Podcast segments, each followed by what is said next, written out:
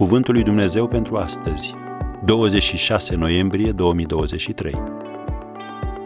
Nu-ți ruina ziua. Cine este iute la mânie face prostii.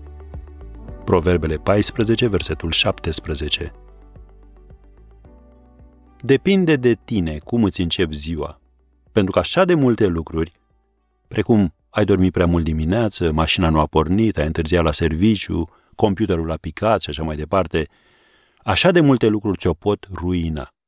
Situații de felul acesta te pot face mânios, dar numai dacă le lași. Înțeleptul Solomon a spus, cine este iute la mânie face prostii. Deci dacă ai un acces de furie, așteaptă-te la un final dur.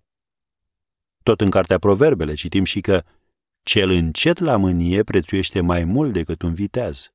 Și cine este stăpân pe sine prețuiește mai mult decât cine cucerește cetăți. Am citat versetul 32 din Proverbele 16. Mânia se întoarce mereu la tine ca să te încolțească și ajunge să-ți facă mai mult rău decât lucrul care a determinat-o. Psalmistul David a spus în Psalmul 5, versetul 3, Dimineața eu mi îndrept rugăciunea spre tine și aștept.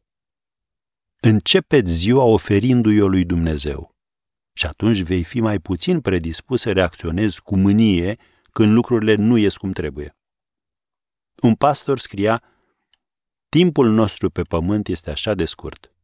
Ar fi păcat ca ceva ce a avut loc acum 20 de ani, sau chiar și acum 20 de minute, să-ți ruineze ziua.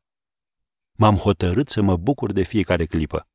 Probabil voi face greșeli și lucrurile nu se vor întâmpla așa cum vreau eu, probabil că voi fi dezamăgit, dar îmi voi trăi viața fericit. Nu voi lăsa ca ceva ce se întâmplă sau nu se întâmplă să-mi fure bucuria. În fiecare dimineață voi spune, Tată, va fi o zi minunată. Îți mulțumesc că îmi vei da disciplină și stăpânire de sine ca să pot lua decizii bune. Poate ieri nu am făcut tot ce aș fi putut, dar acea zi a trecut, nu mai este. Astăzi mă voi descurca mai bine cu ajutorul tău. Mulțumesc, amin. Te-ai întrebat vreodată de ce parbrizul unei mașini este mare, iar oglinda retrovizoare este mică? Pentru că este mult mai important ce este în fața ta decât ce se află în spate. Așadar, continuă să privești înainte.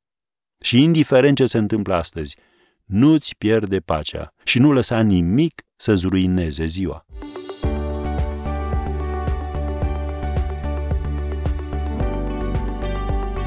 Ați ascultat Cuvântul lui Dumnezeu pentru astăzi, rubrica realizată în colaborare cu Fundația SER România.